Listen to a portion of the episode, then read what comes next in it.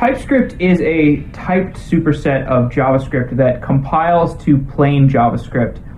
My guest John Turner maintains the TypeScript package at Microsoft. John, welcome to Software Engineering Daily. Hi, thanks for having me. What is TypeScript? So TypeScript, in, in a nutshell, is a typed superset of JavaScript. Um, it's really basically just the JavaScript language, and then we add two main components to that. The first one is an optional type system that allows you to get really good tooling, error detection, um, but it's it's like I said, it's kind of optional. So you can put it in where you want it, and then take it out where you don't want it, so it doesn't really kind of get in the way and come up the works. And then the other kind of feature around it is that it's a transpiler. So it's taking like what we call ES6, which is the current version of JavaScript that was just recently ratified, um, and even future future versions of, of JavaScript, ES7 kinds of features, compiles them down so you can run them in any browser in Node and you know kind of across anything. Uh, so it kind of does this dual path of type checking and tooling, and also transpilation. Why is TypeScript useful to the average developer? So it really fits into whatever you're trying to do with you know in your in your workflow. So if you need a transpiler and you need something that is you know letting you use the features from ES6 like classes and modules, you can compile those down uh, and then use them use them today. If you want good tooling or good error checking, you know you may have a bunch of unit tests, but then once you write those unit tests, it's always nice to get like that extra bit on top of that. And, and type checking gives you kind of a little bit of extra confidence that you got it correct.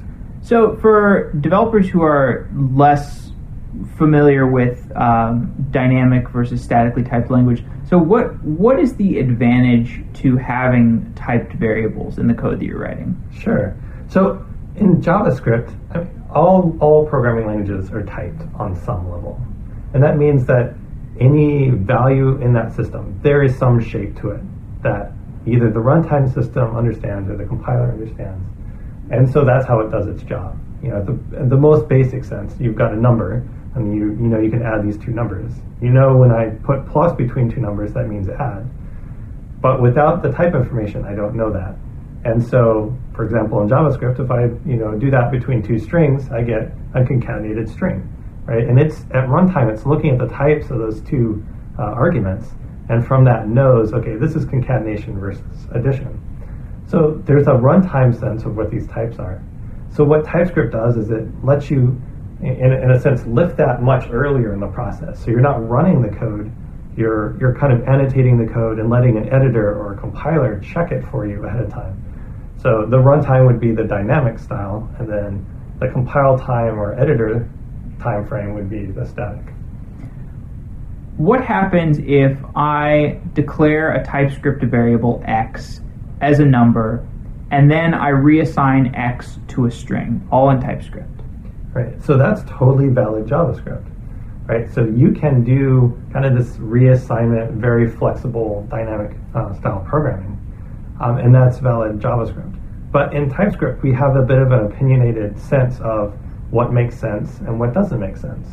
If you say something is a number, and then you go and then change that from some, to something that's completely different, that's completely not compatible, like a string, we think that's a probably an indicator of something that you should either refactor.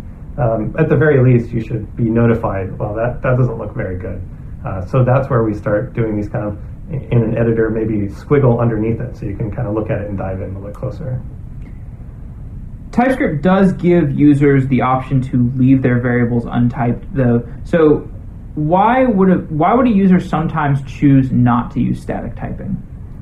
I think there's the there's a lot of power in the flexibility of the JavaScript language. So you can do mix-ins, you can do uh, you know inheritance patterns. You can you can get even fancier if you want to, and kind of have these like ad hoc extensions. Uh, those are really cool, and they're also kind of get further and further away from what a, a compiler can can reasonably describe in the type system. I mean, sure, you can make your type system like really fancy and really elaborate, but then like only 10 PhDs in the entire world will know how to use this thing right? And a, and a type system is just a tool. And the more people that can understand and use the tool, the better the tool is. So there's there's kind of a natural fall off where you're like, okay, at this point, the static type system that kind of needs to get out of the way because there's something more interesting in a, in a dynamic sense that I want to do, and I, and I want to be able to do that. So a typical JavaScript application would have to do one that's not using TypeScript would have to do type checking with verbose lines of code. You know, the JavaScript application could use the keyword type of, or you can write your own function to test if something is a number or test if it's a string. But each of these options seems like it's decisively worse than using TypeScript. When the application can move all of this type checking to a compilation step instead of having to do all this type checking within JavaScript, the check only needs to occur once. You only need to, to check it in the compilation step. I mean, you have to check each time, uh, you know, you have to check each variable, but there's only one step and it's outside of the realm of execution. So does this summarize the big performance gains of TypeScript?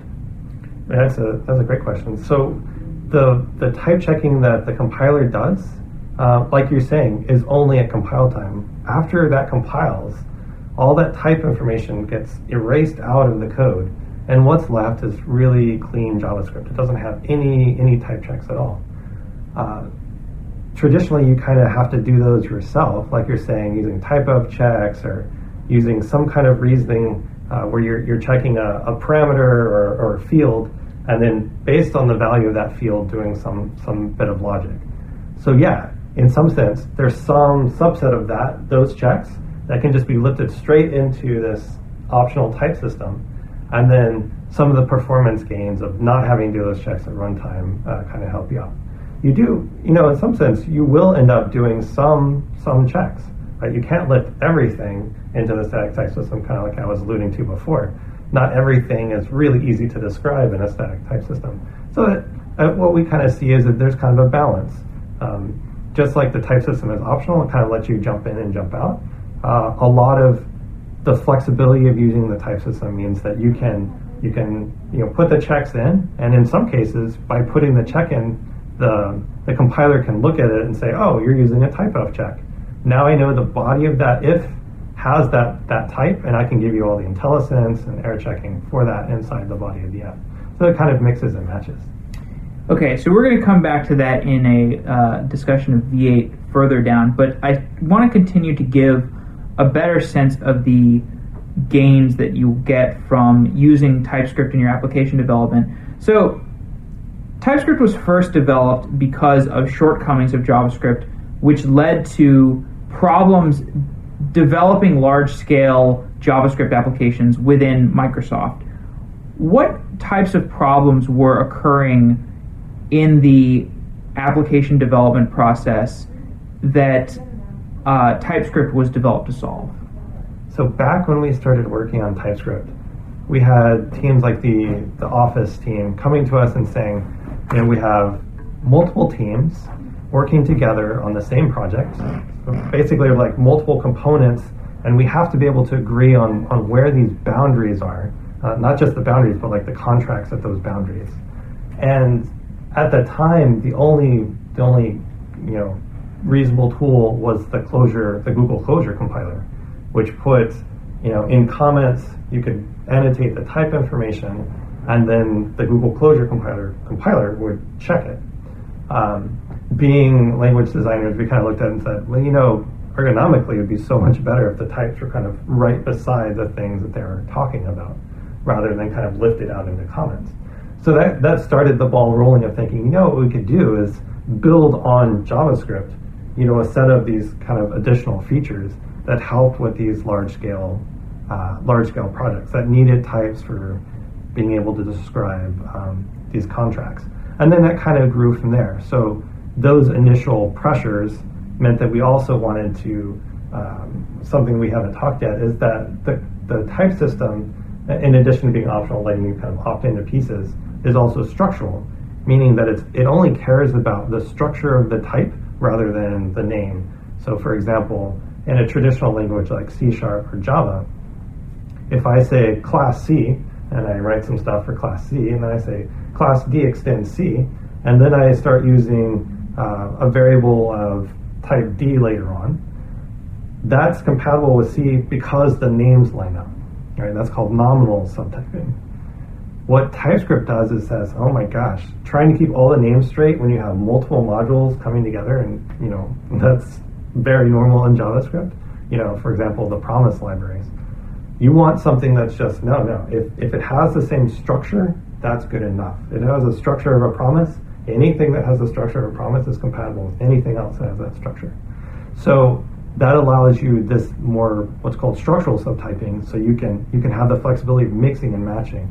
Uh, again, kind of an, a theme for for TypeScript. Being able to do that with multiple JavaScript libraries uh, and working together from that. So, kind of popping back up to your question, having the flexibility and kind of building on that idea really helped us kind of define what TypeScript became, so it could work with these larger applications.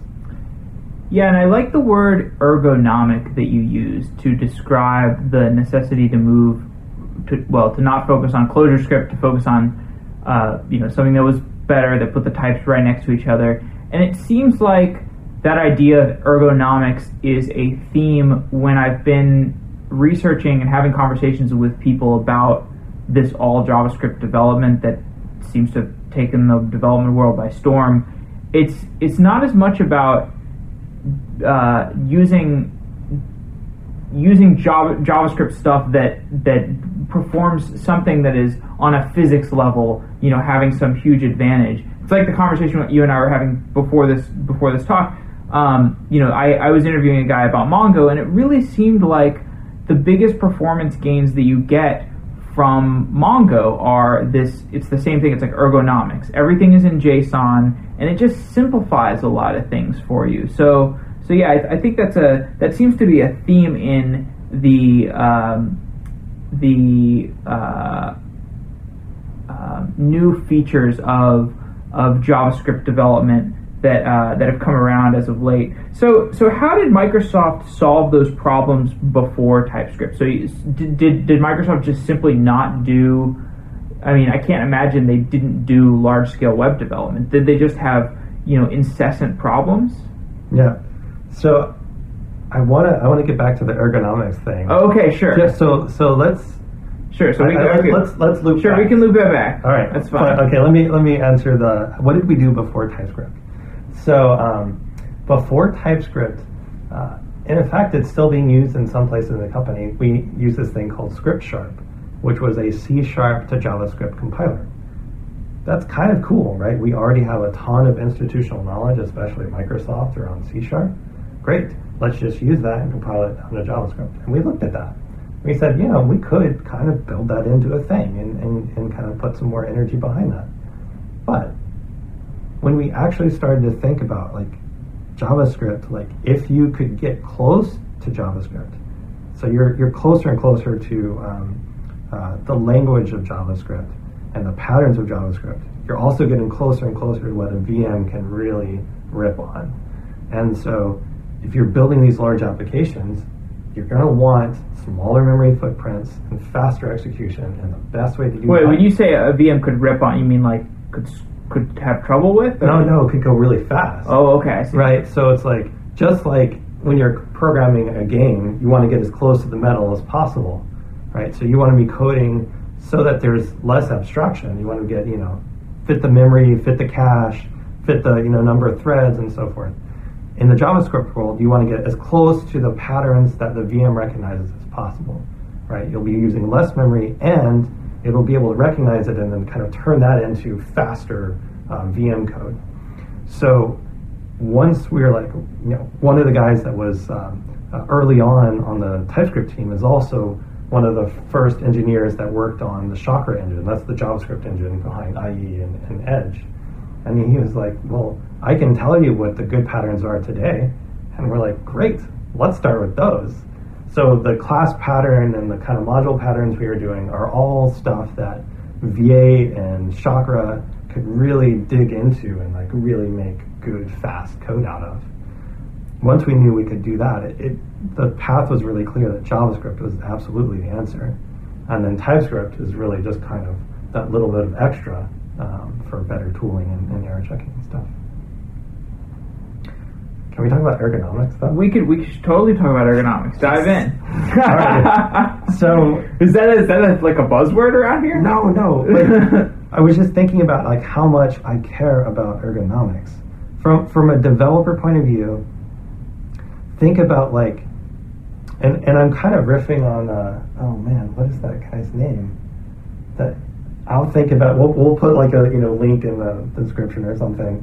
Um, he was talking about you know the importance of shortening the time from when you get an idea to when you can output the results of that idea. Or like a cycle time? Yeah, kind of like that. Yeah. Right. So if you have, not the big on C++, I love C++, right? But man, the compile times are crazy. So if I have an idea, to know if that's even the right thing, I have to wait that whole compile time, right? Scripting languages knew to do this better. The turnaround time is so much faster. Great. So now I can just not compile, and I can just kind of run it. And all the patterns that came out of that, like the Ruby days and Python and all the unit testing, kind of a huge birth of unit testing around that to get faster and faster. Right? You're, you're trying to, to shorten the time between idea and, and execution and actually seeing the results come back to you. And so I think TypeScript, kind of bringing TypeScript into it, is, is trying to get um, wherever we can get that friction, kind of shortening the, shortening the friction. If it's you're doing silly errors, sure, throw in some types. We can do an early check. If we stop you from, from doing that early error that you would have to debug anyways. If you don't want it, that thing to get in your way, great. If you don't even want a compile step, one of the things we just recently did was to add support to System.js and some of the JSPM and that kind of stuff so that you can just put a link in your web page and that will go and automatically compile your TypeScript. So you don't even have like that compilation step kind of, if you will, shortens a bit and you can just refresh your web page. So I, I think that um, I, I, I think one of the things that you were talking about with JavaScript before is that a lot of JavaScript developers care a lot about ergonomics. And I think that that's, that's something we're trying to learn as much as we can and kind of incorporate in, into the design of the language and the tools. Well, because it's like we're no longer developed by, we're no, we're no longer bottlenecked by really processor speed. We're not bottlenecked by, you know, the amount of memory we have. We're not bottlenecked by cost anymore. What are we bottlenecked by? It's the fact that we can't develop, we can't talk to the computer like in, a, right. in an efficient enough fashion. So really, all that we care about at this point, I mean, not all that we care about. Certainly, we want to fix those other things as well. But like thing that we care about most, might as well speed up the developer time because all this wasted developer time kind of sucks. Yeah. And ty- and that's what and TypeScript solves a lot. TypeScript, you know, uh, leads to an avoidance of technical debt and bugs and um, yeah. Um, so okay, so assuming you've talked about ergonomics enough, I'm glad glad I piqued your interest with that. um, so something I found interesting. Um, maybe this is like compilers 101, uh, but so the the current TypeScript compiler is written in TypeScript, which I you know I I, I heard talk uh, where somebody said that, and I was like, well, so how was the first one? Like this is like a chicken and egg problem. so, but no, so obviously, like you know, this was this was the the first TypeScript compiler was not written in TypeScript. So, could you describe the process of compiler bootstrapping? Sure. Um, yeah, this is kind of like that age-old question. I remember when I was a, uh, an undergrad, and uh, it was a Microsoft talk. Actually, they you know they go and buy pizzas and try to recruit their interns, and at the end, I totally had ignored the entire talk because they had mentioned compiler in, in the talk at one point. I was like, "How does the compiler build a compiler? I don't understand." and so I walk up to the guy at the end. I'm like, "I don't care what all you talked about. Just answer me this." What language was the compiler written in before it was the, the language the compiler wrote? So yeah, no. oh man, good times. Um, the original bootstraps of the compiler, I don't even remember what they're in. Probably like C sharp or something. Uh, JavaScript. Just to kind of get started. And then like there probably was a JavaScript version, and then it kind of Oh, okay, okay. Like right, so whatever was fast, whatever you could kind of write a, a quick parser and kind of output the code, you know, we would do that and then kind of build quickly. Um, right now I don't even think the compiler bootstraps itself because it already has the JavaScript version. You know, you got the Right. TypeScript, you compile that in JavaScript. Boom! I just I just hand you the JavaScript and that runs everywhere. Right. So to clarify, like I, I'm pretty sure the first the first TypeScript compiler was written in JavaScript. and Maybe they just did a quick messy job, and then at that point they had a, they got your JavaScript compiler, and you can compile TypeScript to JavaScript, and then at that point you can write a new TypeScript compiler in TypeScript, compile that down to JavaScript, and then in the future you can use that for all your JavaScript needs and so on. Okay, so yeah, I thought that I thought that was interesting. I think the the, the concept of compiler bootstrapping is, is interesting. I'm surprised I hadn't learned about it prior. So, um, how how rapid is the adoption of TypeScript? Like how um, how much? Because it seems like basically like why wouldn't you use TypeScript, right? So so so how fast is the adoption? Um, so when we first came out the door in 2012, I think it took a little while for people to try it. Um, a lot of people at first were like, okay, the first thing was, wow, Microsoft and open source? No way. This, that, that's like a unicorn. It doesn't exist. Um, but uh, no, we kind of kind of proved out that Microsoft could do open source, and it took us a while to kind of learn that. Uh, and as we were doing that, more people started trying the, the tool itself, started trying the compiler, started trying the editors that we were working on, and that started people talking to each other about, wait a second, this actually is not a bad idea. Once I start writing my JavaScript, I can I can kind of just use it when I want to, and I don't have to when I don't want to. And there is some little bit of like there's some overhead to getting started, especially if you've got like a large project that's already in JavaScript. Uh, it does take you a little while to kind of bootstrap that whole thing up into TypeScript. Um, but uh, yeah, from the beginning, we saw kind of this like linear growth, and now uh, more recently, as ES6 is really starting to take off, uh, we did um, kind of a partnership with the Google Angular team. So Angular 2 is written on TypeScript, and now there's like about five libraries, five big libraries that are written in TypeScript. Uh, that has started this, you know, definitely an upward tick in things like npm downloads, um, where we're seeing more and more people pick it up and say, this is actually a pretty good idea, and I can see where the value is. Um, Yeah, and uh, I, I read a really good blog post. You probably read it uh, about Asana moving to TypeScript. Um, so, so there are there are big entities that are adopting it, um, and the the reason that Asana adopted were the same things that we you know mentioned earlier. They were just having all these problems in trying to um, trying to iron out bugs in the development process, and, and I think they said it helped with testing too. Um, so TypeScript was worked on heavily by Anders Hejlsberg, who is the lead architect of C Sharp. So and he's also he also created Delphi and Turbo Pascal. Um, so he's a legend in in the development of programming languages. Are there some language design preferences that he has that are common between these different languages that he's created? Oh, that is a that's a juicy one. Let me see if I can like actually solve that in my head. It's like seeing the overlap of, of all these languages all at the same time. So one of the the, the things that Anders has as an aesthetic uh, goes back to Niklaus Wirth, who's the guy that made Pascal. Um, there's a a simplicity, a kind of unifying aesthetic to how he designs languages. You can kind of um, you can see it especially kind of emerging as C sharp matured. At first, it was like, oh, that's that's kind of similar to Java, Java in a way.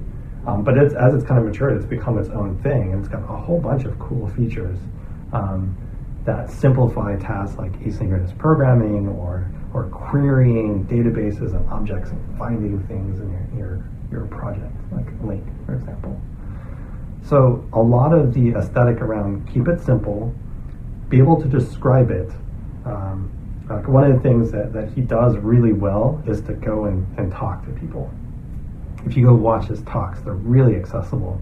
Um, they're really well done. And he spends a lot of time thinking about designs that just translate really well. And I can describe it to you, you got it. You can just run with it.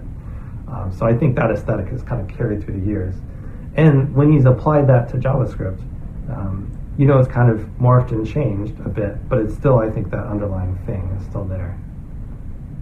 Yeah, and he said um, in TypeScript, instead of a switch between typing or not, you have a dial. So you can turn up or turn down typing. What are some of the features that allow for a variable amount of typing from absolutely no typing to very explicit typing? Sure. So uh, when you first start using TypeScript, let's say you've got a JavaScript file already. You rename the JS to a TS, and then you run it through the compiler.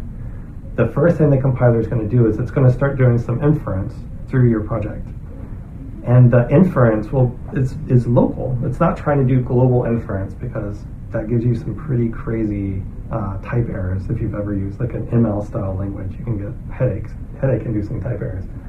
But locally, so you're looking at the code and you're like, I can squint at it, I know what's going on. Okay, that's good. Um, wherever it doesn't infer, like for example, let's say you've got a bunch of functions and you don't give any types for any of the parameters. We intentionally don't go diving because we want you to have nice, again, nice local inference. So when you don't have those parameters, it's typed any. And any type means anything's assignable to it, and from that I can assign to anything else. So it is a way of um, getting out of the type checker, like turning the type checker off. Anything that's type any kind of gets out of the way of the type checker. So any that any concept, uh, you can cast anything to any, and then turn that type checking off. So really, you've got nice fine grained control uh, using that feature in the compiler. The type inference again is local, so it kind of it's helpful, but doesn't try to get overly helpful and give you something confusing. Um, and then, kind of as you sweep that spectrum, there are features like on the high end, um, what I would say like the more strict side of TypeScript, where yes, inference goes and wherever it, it can't infer something, it says that's type any. You can actually turn that off. So it's no longer allowed to ever infer type any. And then it gives you an error. So you can know if top to bottom the compiler has understood absolutely every type in your in your application. And so that's called no implicit any. That that's kind of like turning the dial all the way to 11 and then seeing everything that the compiler can see. Uh, and then forcing you to annotate everywhere it can't understand. Uh, at that at that extreme, you have like full fidelity knowledge of of the whole application, and then you can do like refactoring and you know any any any kind of refactoring then is safe if you're not using that any type. It's got the full static type information. So with with modules and um, generics and all the abstractions that you can build in TypeScript, JavaScript, it you, you, know, you seem to be able to well within TypeScript, you seem to be able to reverse engineer Java's programming model or C Sharp's programming model, however you want to look at it. Um, so a modern JavaScript application is written in TypeScript. It compiles down to JavaScript, and then it oftentimes runs on J- on on Node.js, which which in turn is is just running on the on the V8. So this this seems really similar to Java compiling down to Java bytecode and running on the Java virtual machine, or C sharp bytecode running on the common language runtime. Is the future going to see JavaScript adopt an increasing number of Java features or C sharp features? Yeah, I, I, I wonder if that's the case. So, you know, with ES6, you've got classes and modules, like you were mentioning, and the kind of patterns that you can write in them now start to seem and look a little bit Java-like. And I think there's been, at least in the JavaScript community, there's been a little bit of backlash of, you know, don't turn my JavaScript into just Java, right? They don't want it to, to kind of turn into the thing that they ran away from 10 years ago and, you know, ran screaming. Um, I I think there's going to be there's going to be some settling into the new patterns of ES6 as people start to use them. The libraries that are being built today, you know, your Ember 2 and um, uh, Aurelia and Angular 2, like these, these kind of libraries that are like the modern libraries for JavaScript, uh, and React also, like all of these use classes as as like a, a main idea in the in the library. So I think it's probably going to settle that yeah, JavaScript is going to keep maturing and evolving, and if you want to just keep using closures and functions, you can do that. But then there's there's still kind of a whole bunch of cool new patterns. Um, then if you kind of let yourself start to learn the ES6 stuff, uh, kind of open the doors. Some. So if we start to look at raw JavaScript as an analog to bytecode, and it's pretty pretty strange analog because you can read JavaScript, you can't really read bytecode. Right. But like TypeScript becomes relatively a higher level language, and you could conceivably, as as we said, you know, you can build Java or C sharp on top of JavaScript. And there's actually a project called Doppio that does this.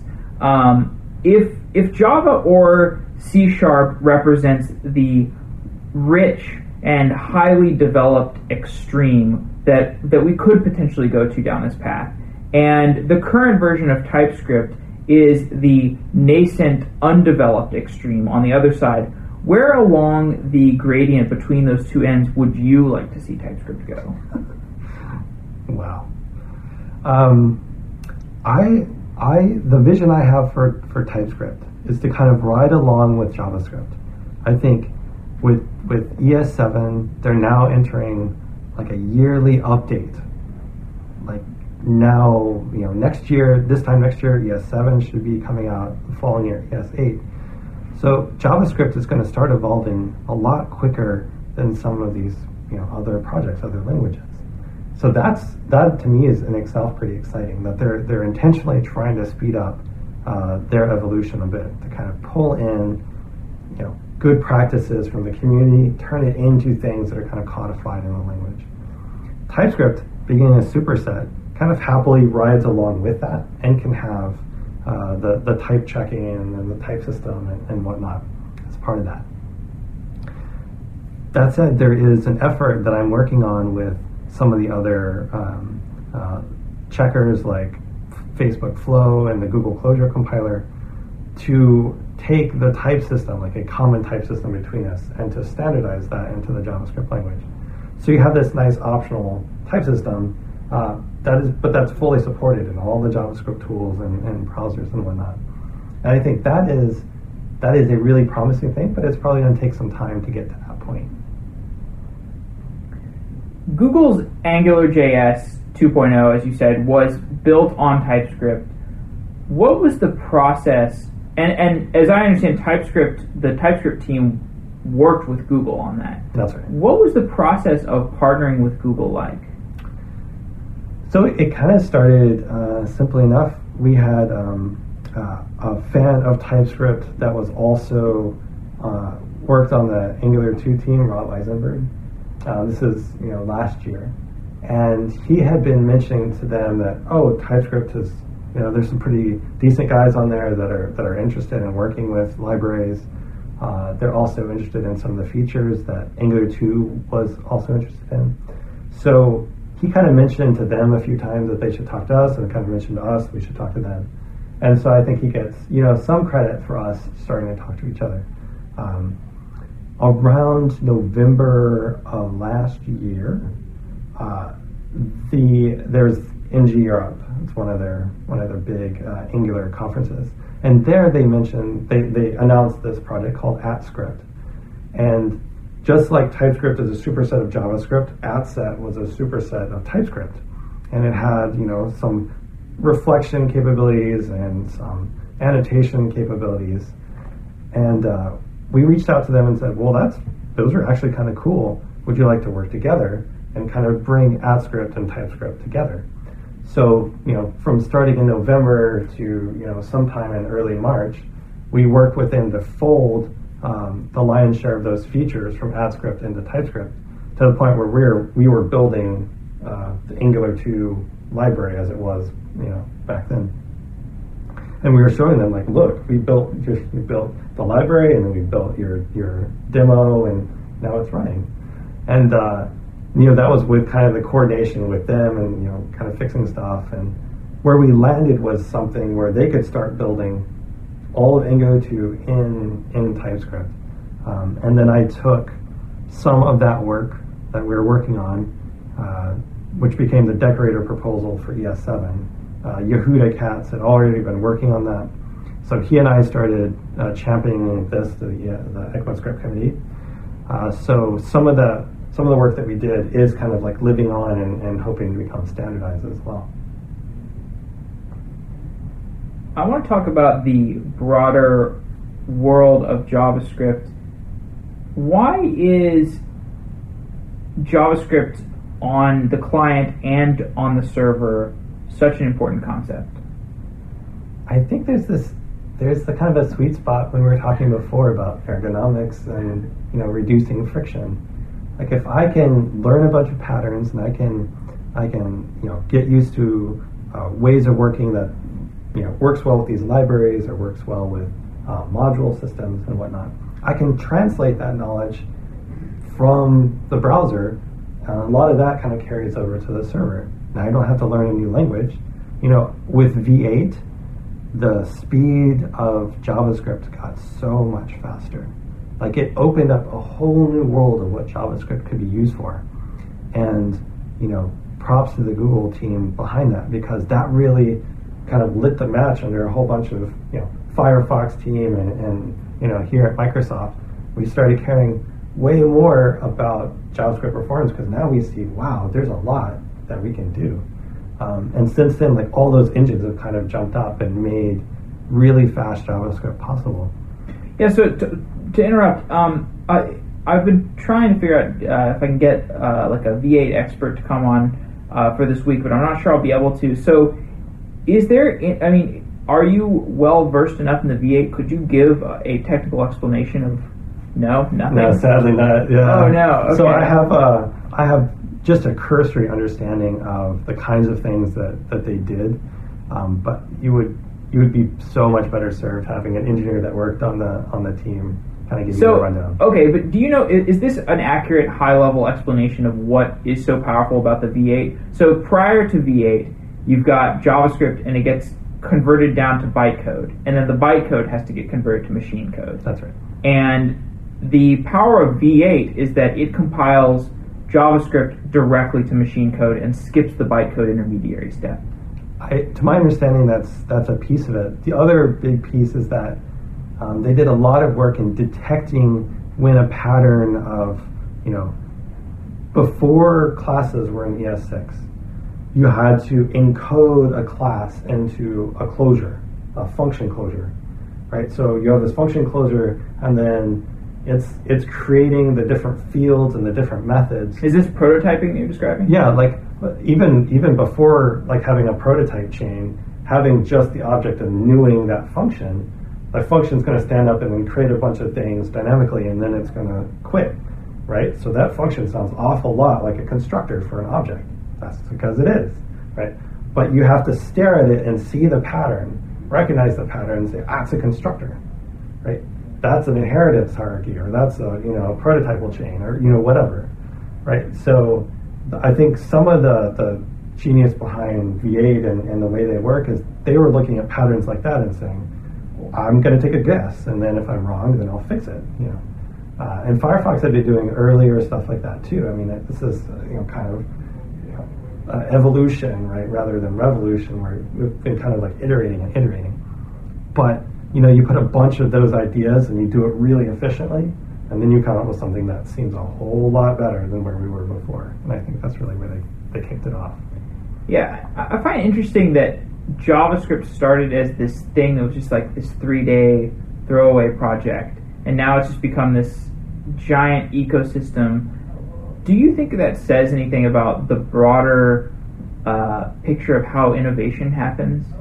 That we that we kind of put innovation in this weird, in this weird. Uh, well, it's funny because like some innovations are like you work really hard at it and like you you know and then, and then other ones are like just this total accident like it's like it's almost like the you know some some weird mutant evolution because it, it's almost like it was random. Like Brendan Eichel even mm-hmm. say, "Yeah, I didn't mean to do this." Right. Yeah. yeah. I, I, I don't know. I think it's that's probably like the question for the ages. Like, Yeah. Why does some technologies really take off? And it doesn't seem to matter a ton whether you invested, you know, hundred hours or ten thousand hours. Something connected to people, that you know, then it like exploded. You know.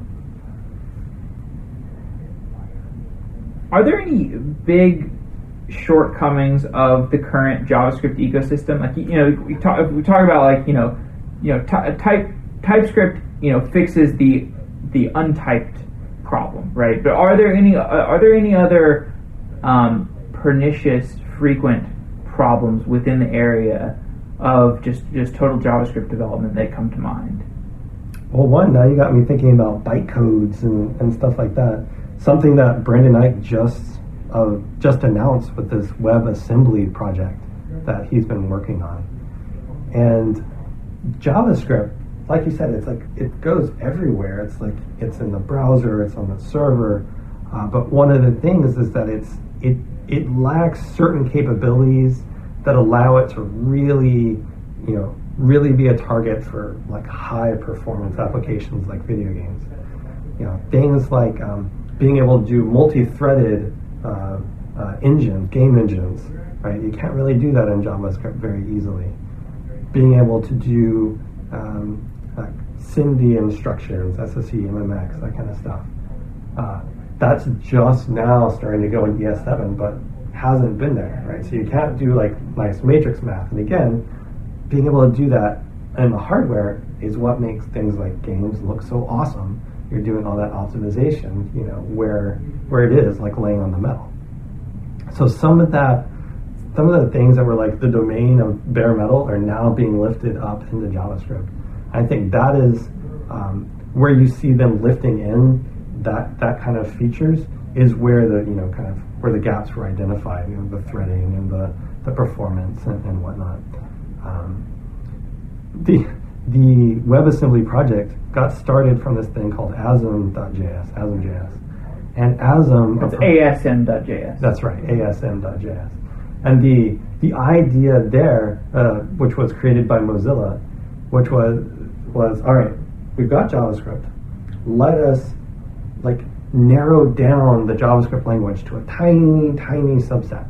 And that tiny, tiny subset, let's we know just enough about that to optimize the heck out of it. It's like an instruction set. Yeah, it's like a tiny instruction set that does only, know, for example, integer math, and you can do like an array, so you're manipulating things in an array. Well, shoot, if I know integers in an array, I can compile that down to just you know machine instruction codes trivially, and then just let the you know let the processor rip on that. And that um, that ASM.js project, you know, they put that into Mozilla, uh, the Firefox engine, and then showed off, you know, some kind of like Unreal, like the Unreal video game engine. They show that running in the browser at like near full frame rates in their earlier demos, and it blew our minds because here's this thing that's you know it's basically just using WebGL and ASM.js, and it's just you can run. Is there a YouTube video of this? I need to put this in the Yeah. show notes. Yeah, that you sounds can- crazy. you can find it. I had it. no Yeah, idea yeah. that was. Wow, that's Yeah, nuts. that's cool. Yeah, we'll find it after this. But uh, yeah, it's it's cool, and the new demos are getting ever more increasingly crazy. So how? I mean, is that just like? Are they able to do that because they're like looking at a? Uh, you know, how, how do they get it running so? Per, like, is that just they know exactly what they're doing with this small sample? Yeah. So the the trick is actually that they don't write it themselves. They use this thing called M Emscripten, E M script E N. Uh, Emscripten takes C++, runs it through the LLVM compiler toolchain, and then outputs JavaScript. Outputs ASM.js Oh, so they. as its output. Right. So you have this That's cheating. huge amount of JavaScript that's ASM.js JavaScript, and then they just like throw that at the, the browser, and the browser can run it. Uh, so it is kind of cheating, Oh, okay. but now you're now you have a way of, of you know they took their C++ source code, and this ninety percent of it or whatever carries over to ASM.js, and so their port times are like nominal by comparison. But how can they reverse the pro? Like, how can they go from seeing, oh, okay, we know how, now we know how to decompile C, C uh, essentially what they're doing. They're decompiling C++ code to JavaScript code. But now, but the idea, uh, as I understand, the idea of ASM.js is to allow people to write job or enable people to compile their JavaScript down to JavaScript code that runs a lot faster. So what? So, so ASM, ASM is just a subset of JavaScript. okay. So they are taking C++, going through the LLVM, Okay. and then outputting ASM.js. They're not even trying to do JavaScript. So Oh. ASM.js is just like the instruction set at that point. Oh, okay. Right? So it's just they're they're converting the LLVM bytecode instruction set to So so LLVM so what they're exemplifying is they're saying they're saying, hey, we've got this crazy C program and we figured out how to run it in the browser. Yeah. We can probably figure out how to run other things in the browser. That's right. That's fascinating. And so the co- the collaboration for WebAssembly is pretty remarkable. You've got people from Chromium, people from WebKit, Microsoft Edge, which is the new the next iteration of Internet Explorer. Well, it's not Internet Explorer anymore, but and then Mozilla Firefox. And so this is basically all the major web browsers teaming up to work on something. And so we, we were we were talking about this in the in the same conversation where we discussed, uh, you know, this is like Ang- Angular JS 2.0 being the collaborative result of Microsoft and Google. Um, are we moving into a world of technological collaboration among tech giants rather than like strict competition? I hope so. I do. Yeah. I think there's like the the thing that I want to happen more than almost anything, because it's so great to compete and come up with ideas and like I can do that better, right? Do it, but then at some point stop and then collaborate with the other person and say let's take those ideas and put them together, because the end result, you know. Um, I- I'll tell you a story. When I first went and, and went to the TC39, which is the, the ECMAScript committee, uh, it was years ago, three years ago or something. I was like, I don't get it. It's like everyone seems like they're going in a different direction. I have since like sat on it, you know, a dozen times or something, and I get it now. Like everyone's coming there with their own unique set of ideas, and they're all like the overlap is is not is like minimal between the different areas that these people care about. But the end result is something that actually is quite cool. Like they're able to cover a huge swath of the kind of the engineering space around JavaScript. You know, people some people care about security, some people care about performance. You know, someone like Yehuda cares about Ember and like the way that you can describe what you want in JavaScript is like it's more of like a like the, the passionate engineer, the passionate artist. You know, each one has kind of their personality that they that they bring to it, and the combination is so cool.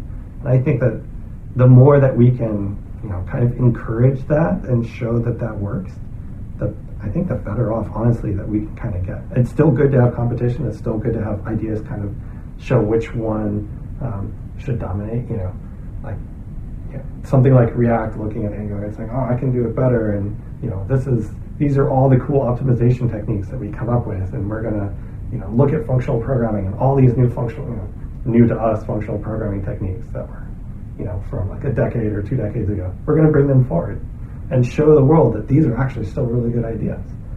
Awesome, right? And then we see that idea kind of percolate into Ember and Angular and other libraries see that and say, yes, you know, immutable data structures are fantastic, or you know, minimal change detection, fast change detection algorithms are great. Thank you. You know, and now they've got something that uh, feels a little bit more collaborative, and they can kind of share these ideas. Yeah, it, it almost seems like there's enough of the pie to go around. Like, don't not really. There's not really a need to compete if you know it's this gigantic pie. Like we're all we're all gonna win, in, uh, assuming like the world doesn't collapse. I mean, I, so yeah, I don't know. Anyway, so so getting back getting back to TypeScript. Um, so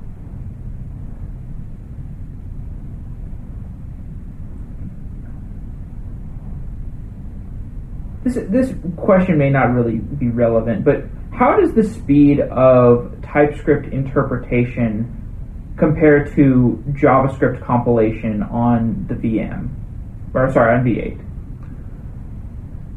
Speed of TypeScript compilation.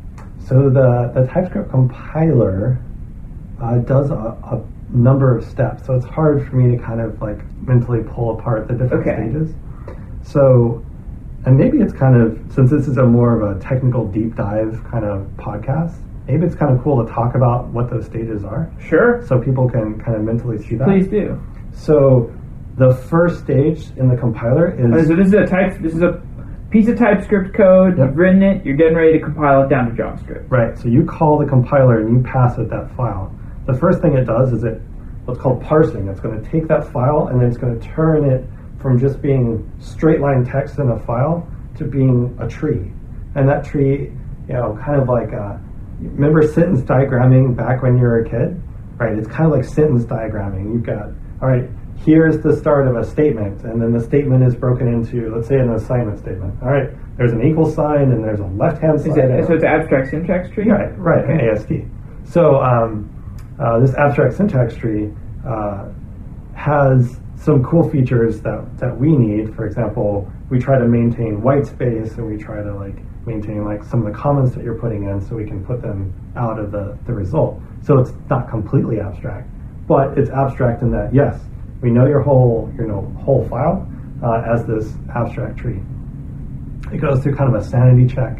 The next thing it does is it goes and tries to find where each um, uh, each symbol is declared. So you know I'm using x down here, and then the var x is like way up at the top of this function. Great, it's going to do this binding phase, and it binds all these variables and binds all the symbols. Once it's bound everything, it knows where everything's coming from. It does a full type checking. Um, the type checker and the parser are meant uh, to be able to work on the command line. So just like every other compiler ever, you can kind of run the file and it goes top to bottom and does it. But they're also made to work in an editor. So I can be inside the file and I can be typing in, you know, inside of a function, and the parser is able to kind of locally reparse that section rather than having to reparse everything. Right, so now I can do really large files in my in my IDE really quickly because I've got this nice incremental parsing. The type checker also is meant to be able to uh, kind of reach into the tree and then start at this part in the, you know, I might be deep in the tree. I grab that node and say, what is your type? And it can go and calculate it, and it goes back up the tree as far as it has to and then stops. Takes that whole path and says, oh, there's your type, and then hands you the type. So it doesn't even have to calculate everything to find the type of uh, one little area. It can do it more uh, kind of pull or lazily. Um, so these features allow you to work both as a command line compiler and as like an IDE or editor style uh, kind of language service. So you do a full type check. When you have a full type check done, then you can emit, and then we just kind of, just like you imagine, it's just going to run through that that tree.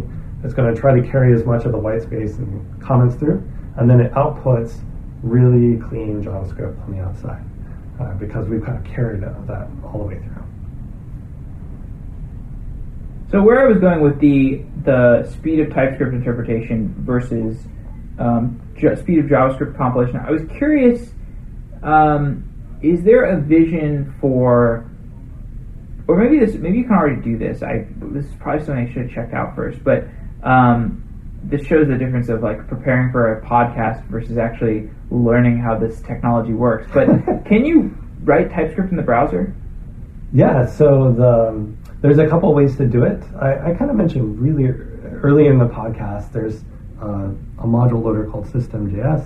System allows you to kind of hook up a transpiler. So we'll kind of run through, see the TypeScript, compile that, and then run that. Um, so you can do that in the browser. The TypeScript Playground, uh, which you should go to if you want to check it out. That I tried on your out. computer, right? So there's TypeScript. I guess that, that should have answered my question. Yeah. Yeah, typescriptlang.org slash playground. You can go to that, and the entire TypeScript compiler is being hosted in the browser at that point. So as you're writing on the left hand side, you're seeing the live output of that compiler on Sure. the right hand side. Sure. Yeah, that makes sense. Um,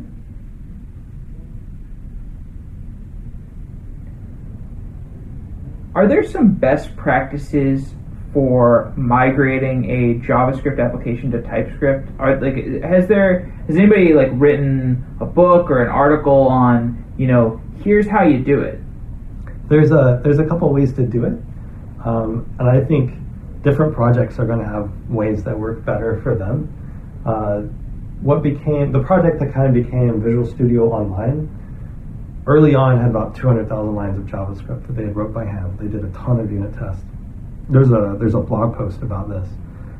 Instead of moving it one file at a time, they took the whole thing and just renamed all the files and then took two weeks.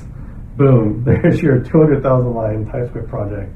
Uh, and they put just enough, you know, type information in there that the TypeScript compiler, you know, where it couldn't figure things out, it could kind of get a little bit of help.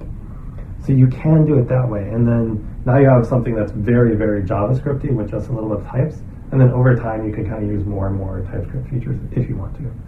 So that's one style. It's like the big bang approach. There's kind of more of an incremental approach where people can take, you know, you've got a large project. I take a single JavaScript file. I rename that to TS. And then I, in my build step, which I might have if I'm doing like minification or something, I take um, that TypeScript file, I compile that to JavaScript, and then the rest of it just kind of carries through just like it was before. So you can do that kind of incrementally. You start with a single file, and then you might add a couple more, and then a couple more.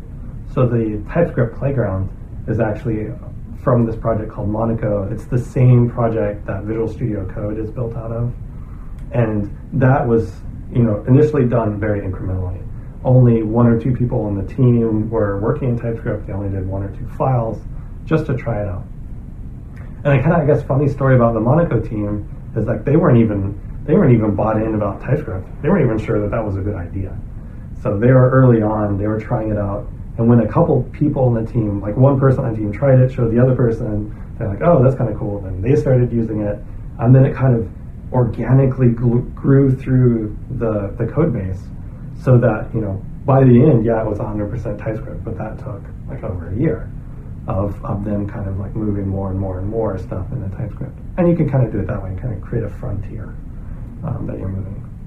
What was the um, so you, you were the program manager for this project? That's right. So what was the the the process like? Um, I mean, so so from from the very inception, you were the program manager, or like from when it started, or so when it early, early days, it started. Um, one of the other TC39 members, Luke Hoban, uh, was the program manager, and I was kind of, if you will, mentoring under him. So the two of us were kind of the PMs over the TypeScript project. Um, about you know six months to a year, I can't remember exactly when he moved off of doing JavaScript and moved on to be uh, other do other projects. And then after that, I kind of became the program manager so what was the how do you manage a pro because like how do you manage a process a program how do you manage the project of building something as complicated as a, a superset of javascript i mean i can think of like how do you manage a project for like you know a, a to-do to-do list application or like sure, a shopping sure. application or something but this is much more abstract right like yeah, yeah. So, you know, what's the planning process and I um, I have two really good dev leads that work on the team, and um, we do you know the planning cycles and all of that. Everyone is is lockstep together. So I work with the dev leads. They're doing the projections and the bug burn downs, like all the stuff that you need uh, a dev lead or dev manager to do. And then my job as the program manager is basically to say, how healthy is the project? Where are ways that we can kind of grow the project so that it's a little bit stronger? Um, what are partners that we can partner with, like the, the Angular team? That was kind of my responsibility to kind of continue that. Um, and, you know, really continuing to look where the community can grow around it. Um, so the day-to-day stuff I do some of, um, but mostly what I do is like the high-level thinking and planning and, and making sure we're going the right way. Great. All right. Well, uh, well, it's been great talking to you. Uh, again, John Turner maintains the well, he's the program manager for the TypeScript project at Microsoft. John, thanks so much for coming out to Software Engineering Daily. Thanks, Jeff. It's been fun. Yeah. Awesome. That was sweet. Really enjoyed that.